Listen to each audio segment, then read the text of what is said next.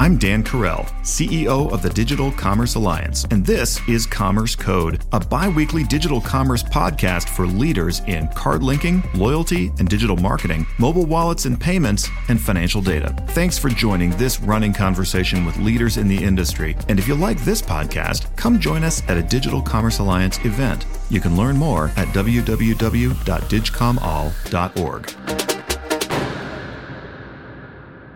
This week, I am talking with Briana Cohen of TransUnion and Susan Tyburski of Pipl. TransUnion, as I think most Commerce Code listeners probably know, is one of the big three credit reporting agencies, more than 200 million files on credit active consumers in the US. Pipl is a company that collects, cross references, and connects online identity information in the effort to fight fraud.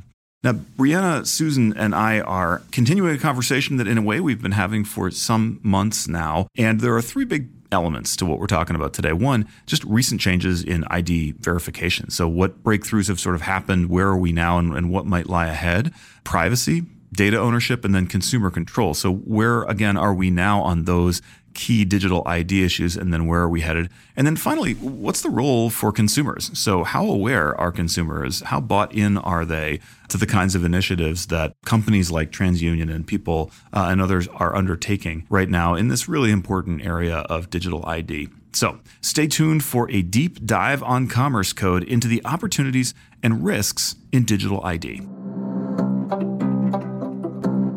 Commerce Code is sponsored by Pentadata the all in one financial data API. Whether it is bank account data, credit card transaction data, or credit reports and credit scores, Pentadata has it all in one simple and easy to use API. With coverage of over 6,000 banks, over 200 million credit files, and 60 million merchants, you can get all the data you need for your apps at pentadatainc.com.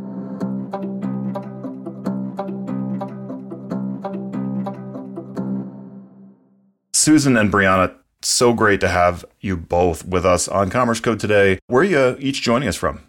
I'm so, here in sunny Chicago where it might snow tomorrow, but as of today, it's 80 degrees. 80 degrees for Briana in Chicago. And then, Susan, where are you? I am in the, the beautiful mountains of North Carolina where it is 78 and sunny here, and it never gets above 85. So we don't even have air conditioners here. That is amazing. So we're talking about identity verification, and I wanted to just start kind of with the big picture question what what is the biggest change overall that we've seen in identity verification in you know say the last two or three years I think what's fascinating, if we think about the the evolution of identity verification, prior to COVID, people would go into banks, they would be in stores getting a credit card, getting a line of credit. They would were in person with everything they did. COVID hits, the entire globe locked down, and suddenly everything went digital and online. And as it relates to identity verification, a few things started to happen at the beginning of COVID. One is that the fraudsters got very happy because they knew that they could do faceless transactions. So they found new ways to, to really circumvent the system for identity verification. Two, the plethora of data breaches that have happened in the past couple of years has more than quadrupled. So there's more data that's available on the dark web for fraudsters to take advantage of. And three, the way people people behave online and digitally is different than the way they behave in person, meaning now we have everyone has a social handle. Everyone's got Instagram and Twitter and Facebook and all those other things that play into their identity verification profile, which is truly now defined as digital verification. It didn't look like that a few years ago. So the, the rules of the game changed, and yet they didn't because a lot of the stability and identity variables stayed the same, but there were new ones that were added. And how they interact together has changed dramatically in the past couple years. You know, Susan, you're coming at it from from Pipl's perspective. And so I'm I'm wondering kind of where people maybe fits into that story that you've just told. And then Briana, I'd love to hear kind of how you think about it from TransUnion's perspective. And so, from Pipl's perspective, and people started out 15 years ago in the data business and has data on over 15 billion profiles globally. So, the, the depth of data that we have is critical in really verifying identity verification. So, when you look at how someone behaves online, we're, we're uniquely positioned to know what that looks like because we can connect all those identity variables beyond just the, the standard PII. We can corroborate and, and using AI, we can cross corroborate and tell you what that identity looks like from a digital perspective. And so for us, we sort of hit the perfect storm because we have that depth of data that we can provide that digital verification. But having been in the industry for a while, I've had the opportunity to see other companies and I've seen other companies who have increased their footprint and their visibility to that digital data to enhance the way they do identity verification.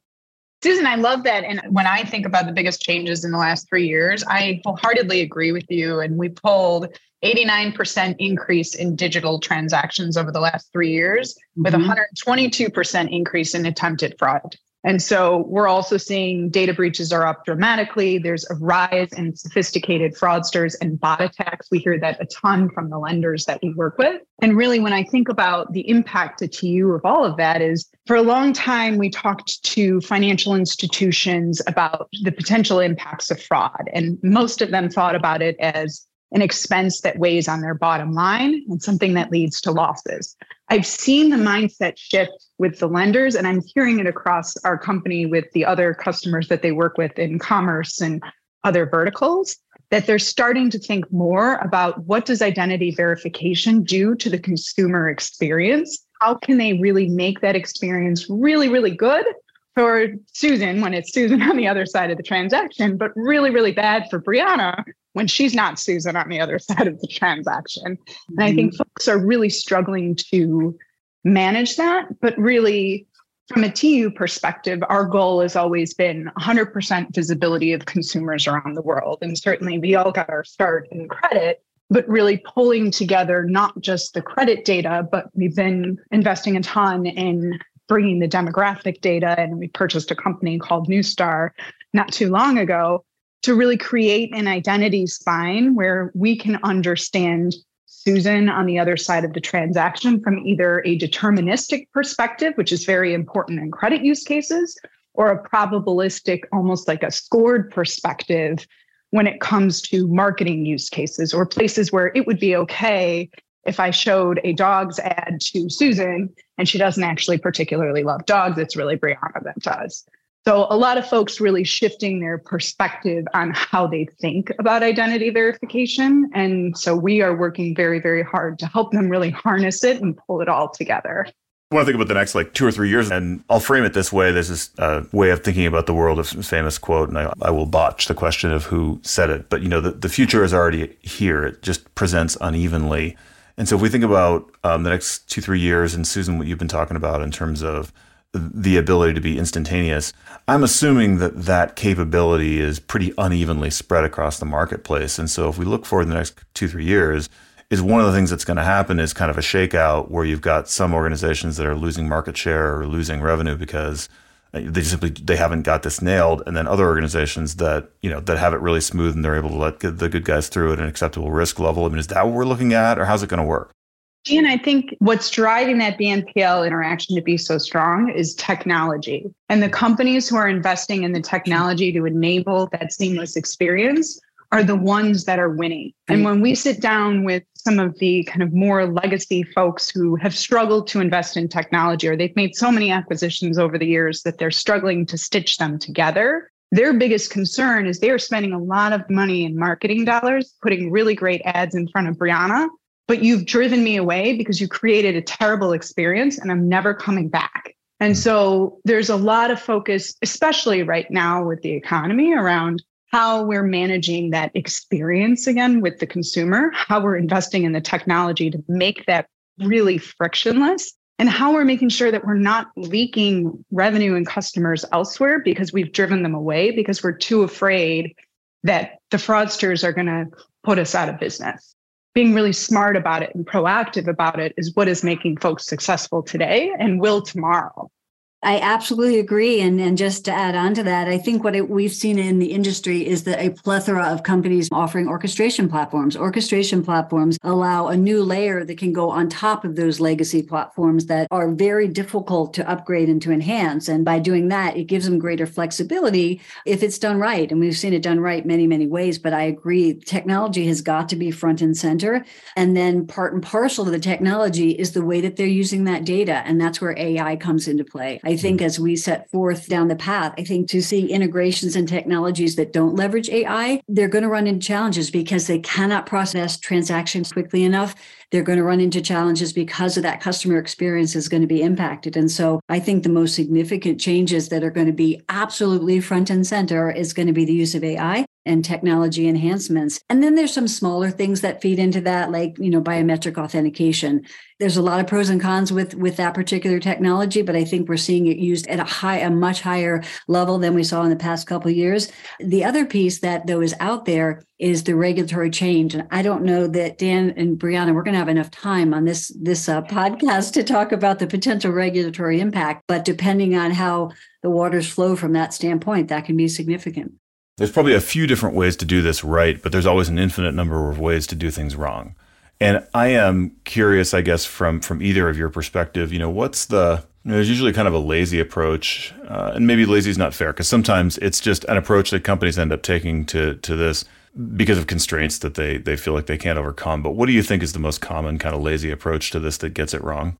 I think the laziest way that's out there is to verify one identity element. I hear companies say, you know, we believe that if we verify the email, we feel really good about that identity. And with the sophistication of fraudsters and the sophistication of technology, that is the easiest thing to spoof and to change and to manipulate. And so the importance that the most effective companies that really embrace and optimize their identity verification, they're looking at all identity variables, they're looking at how they interact, they're looking at the velocity velocity, they're looking at the connectivity. You have to look at the big picture, even if it's only three identity variables.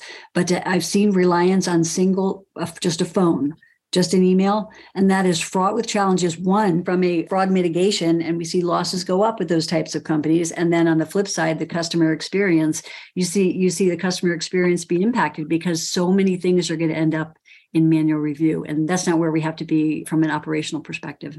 Oh, Susan, I definitely agree with you. That would be the number one concern. I think number two would be a company who's essentially throwing as many elements at it as they can afford and yes. not doing all of the other good things that you talked about and understanding the interaction of them.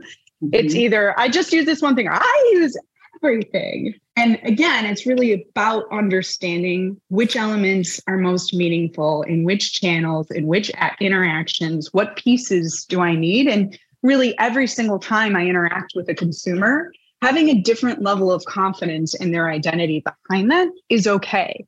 Because again, there's always use cases where it's okay, I'm 80% confident that's Susan. And then there are certainly use cases where it's 100% confidence is critical. And everybody trying to solve for the 100% all the time keeps us stuck. And we're better off starting to move forward by thinking about the interplay amongst the elements, but also which ones are right for each individual customer and each individual re- interaction. And how do you then stitch that together for where you interact with consumers across the inter- ecosystem?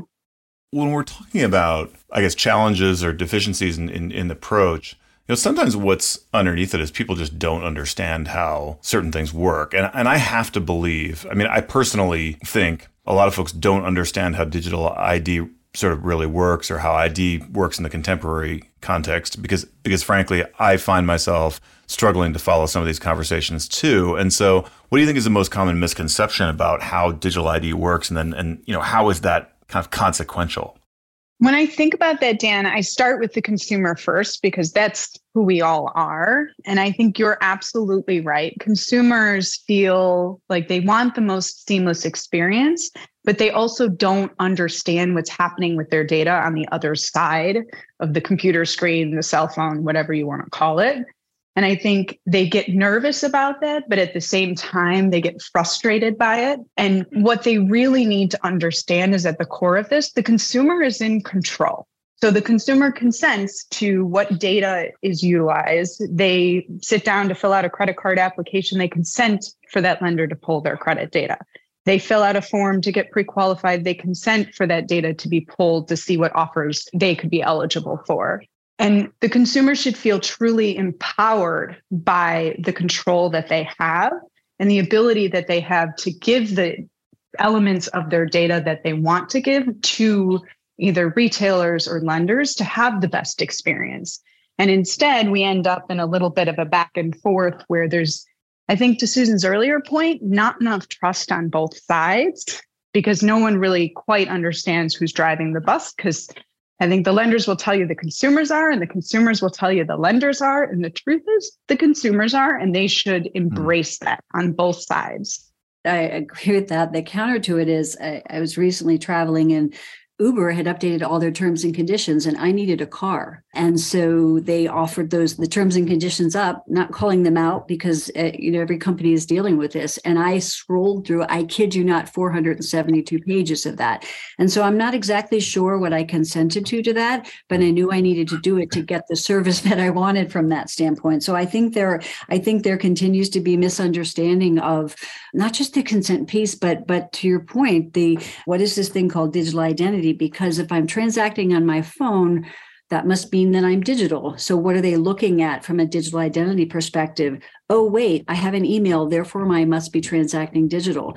So, I think as an industry, Dan, that some have, TransUnion does, quite frankly, an exceptional job of communicating and educating the consumers. But I think across the industry, we can do better at helping them to understand what that truly means because data is out there on individuals we allow it sometimes unknowingly. When we and you know enable cookies we allow people to have access to information to offer up the offers we want. But i think that as an industry we can do a better job in that. What do you think is the the biggest risk then for for companies right now in terms of what they can get wrong or are likely to get wrong in the next you know, few years I think that the risk at getting it wrong is that customer experience. It is at losing customers. It is the reputational impact of getting it wrong a few times and seeing your company on the front page of the Wall Street Journal. It's the shareholder value that is impacted when there are too many bad articles speaking about the plethora of fake identities that have come into your site or how poorly individuals have been handled. So I, you know, I think that to what we started at the beginning, talking about that customer experience is front and center. And if you get it wrong, that impacts who the company is. So there isn't a lot of choice here. I mean, the, I'm just imagining, you know, there's there's shortcuts you can take in order to smooth the customer experience, right? Like you can you can do it the right way, or you can shortcut it somewhere in the back end, and then that that's what ends you up on the the front page of the Wall Street Journal. And so, you know, in a world of constrained resources, you know, you're making some choices, and it seems like there's kind of risk either way. You know, the pressure from the customer that they're gonna you'll lose the sale, or on the other side that you'll have a compliance problem or a risk issue. Yeah, and Dan, adding to that, it becomes a regulatory concern too. We certainly, with gridlock in DC, have a situation where the states have stepped in and the privacy laws in California and Texas and mm-hmm. Illinois and New York, they're all completely different. Mm-hmm. And so mm-hmm. we really see customers struggling with that. And do I just raise all of my standards to whoever's are the highest? do I manage things differently across states? That requires a lot of technology and resources to be able to do that. And a lot of the folks that we talk to are almost stuck in the middle of how do I give consumers that good experience? How do I take as little data as possible, but get as much as possible all at the same time? I know resources are constrained, but I think really smart investment in technology, whether that be internally or through partnerships, getting along with people just as a general rule can sometimes be difficult between companies. There's tons of business cases out there of large partnerships that haven't worked. But that said i think really being able to between companies in the industry do what's right and sit down and say you have this technology i have this data. We can enable the best experience together without me having to rebuild what you've built already I think that is where the world is going. And we see more and more of those partnerships coming to fruition. And the folks who really embrace that and lean into it are the folks who are going to be the most successful because they're going to get, they're going to kind of stay in their own lane and get the best impact out of what they're good at, but be able to provide such a good experience for consumers that they're going to grow their market share and get that sale. We've talked a lot about risk stuff, and, and Briana, you mentioned partnerships and creating cool stuff. And so I want to want to turn to that for a minute, which is the whole point of all this is that we're able to create more capability and more, you know, and sometimes we sort of take for granted, you know, all the great things that have happened, uh, you know, and we were, we talk about the risk. So for either of you, and maybe Susan, you can start if you want, but, but what can consumers kind of look forward to that's better than before in terms of whether it's security or just, you know, ease of transacting or other sorts of benefits as a result of you know uh, digital commerce companies becoming more sophisticated in terms of ID?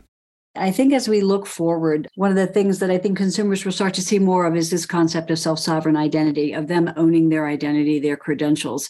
I've seen partnerships emerge with the thinking that says, let's take that verifiable credential component and put it in your digital wallet. Well, taking that information, putting it into a digital wallet, which is available everywhere and every consumer for ease of use, now they completely control how their identity information is being used. So you've got an additional layer of security, but it increases the ease at which you can transact which again is good from a consumer perspective. So I think the combination and the triangulated components of the increased security, the looking at things like digital wallets, and then the consumers owning the identities ultimately, which is, I don't know that that's going to happen immediately, but I think over time it's absolutely going to emerge as, as a primary way of identity authentication, identity verification. So I think those alone will increase the experience but give them more control in the process.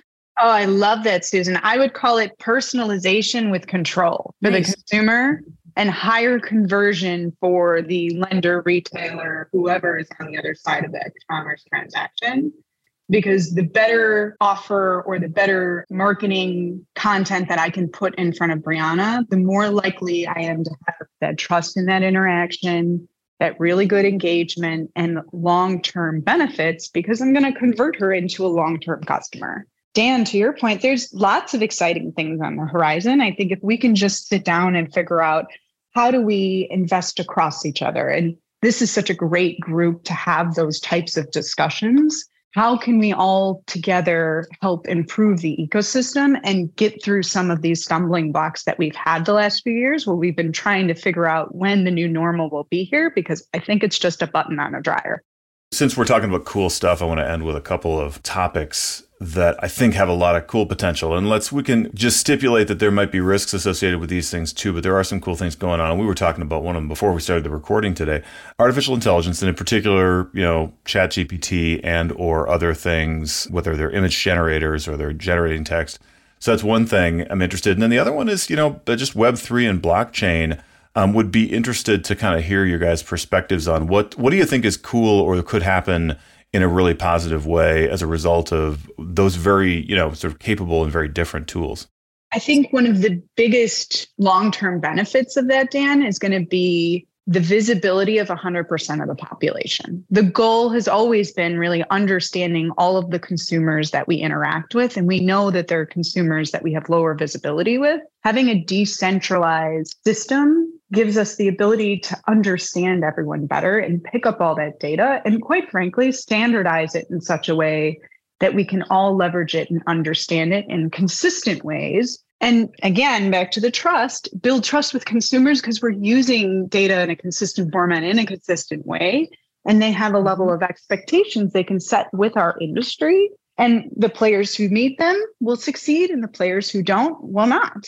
I agree with that. And I think the part and parcel of that is that the concept of AI and machine learning in the engagement process, because with the depth of data available globally, and pulling it all together. Take the regulatory pieces, put those aside because we know that there's use case limitations in certain market areas, but put that aside in order to be able to optimize the data availability and what it means.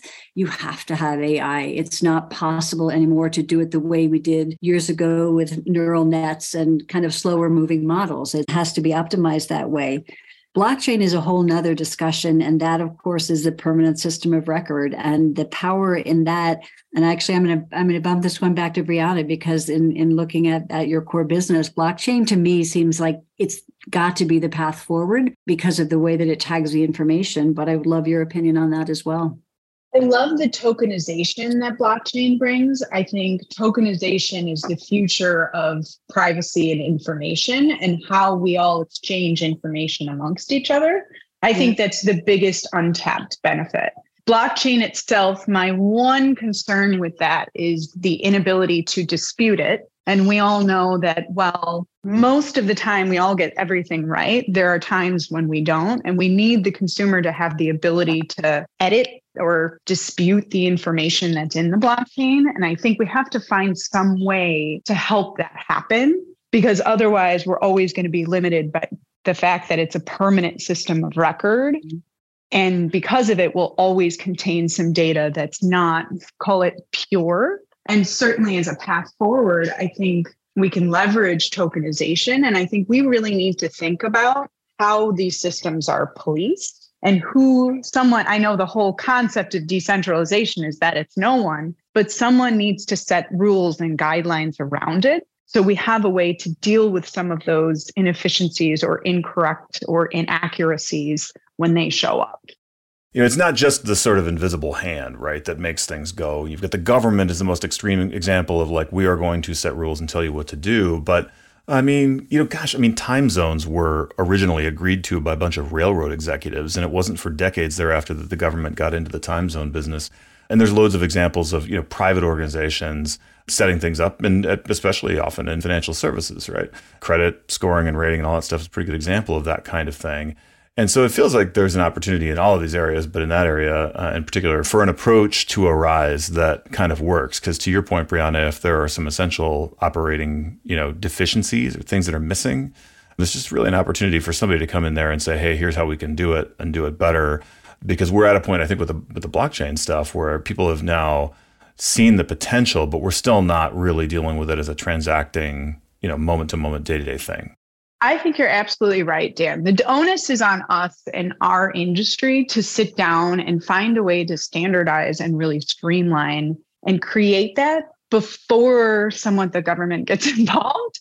I think we have a unique opportunity to set the standard and to create it in the way that's going to make the most sense for both us as well as the consumer. You know, the more that I'm out talking with lenders, the more that I'm starting to hear that they are verifying identity earlier and earlier on in the process. So before I pull the hmm. credit data and show you what offers you may be eligible for, I need to make sure that that's really Susan on the other side of the phone because I don't need a bad actor getting a hold of that information and using it for nefarious things. And so the system is changing, the order of operations is changing. And so I think we really, as an industry, need to sit down and figure out how do we set this in such a way that it will carry us forward? Because if we're waiting for the regulators to do it for us, maybe we'll be there in 2072. And even on top of that, Briana, I, I what I've seen in working with less regulated industries is that the regulators actually want the industry, for the most part, to solve for that. They they would rather that we solve for it in a way that makes sense across solutions providers and entities that serves the customer and the consumer the best. And the CFPB engages when the consumer feels that they're not being treated properly. So as an industry, when we come together to focus with that's the lens is to make sure from a consumer's perspective and a business perspective that there's parity in the in the approach that's how we win. And that actually appeases the regulators. As I say, I've had more experience on the non regulated side and seeing that type of interaction happen. I also agree that that we're seeing a, a, lot more focus on that identity verification at the top of the funnel that helps across the board and it improves customer experience and mitigates customer friction because you're getting that information front and center at the top even before the financial transaction is entered into when they're signing up at the very first touch point when you're you're signing on to nordstroms.com before you get a nordstrom credit card sign up at the very first touch point that we see you. And that helps to ease that that transition across the entire life cycle for the consumer. We make the consumer experience better. Regulators let us keep going down that path but i think 100% the path is for us to all do it together Look, this has been a terrific conversation, and you know, both uh, kind of covering a lot of lot of terrain, but love ending on the forward-looking piece. And there is so much exciting stuff for both consumers and for companies. And so, thanks for joining us on Commerce Code. It's been a pleasure. Thank you for having us. Thank you.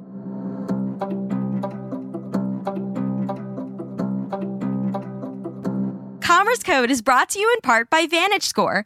Nine of the top 10 banks and over 3,000 leading banks and fintechs use VantageScore to predict and manage repayment risk. Learn more about the latest advances in credit scoring and how to grow your lending business by leveraging financial inclusion at VantageScore.com. Commerce Code is a bi weekly podcast bringing you conversations with executives who are leading the way in digital commerce. If you like Commerce Code, your company should join the Digital Commerce Alliance and become part of our mission of advancing trade for good through standard setting, industry networking, conferences, and best practice sharing. Check out our website at www.digcomall.org. On behalf of DCA, have a great week.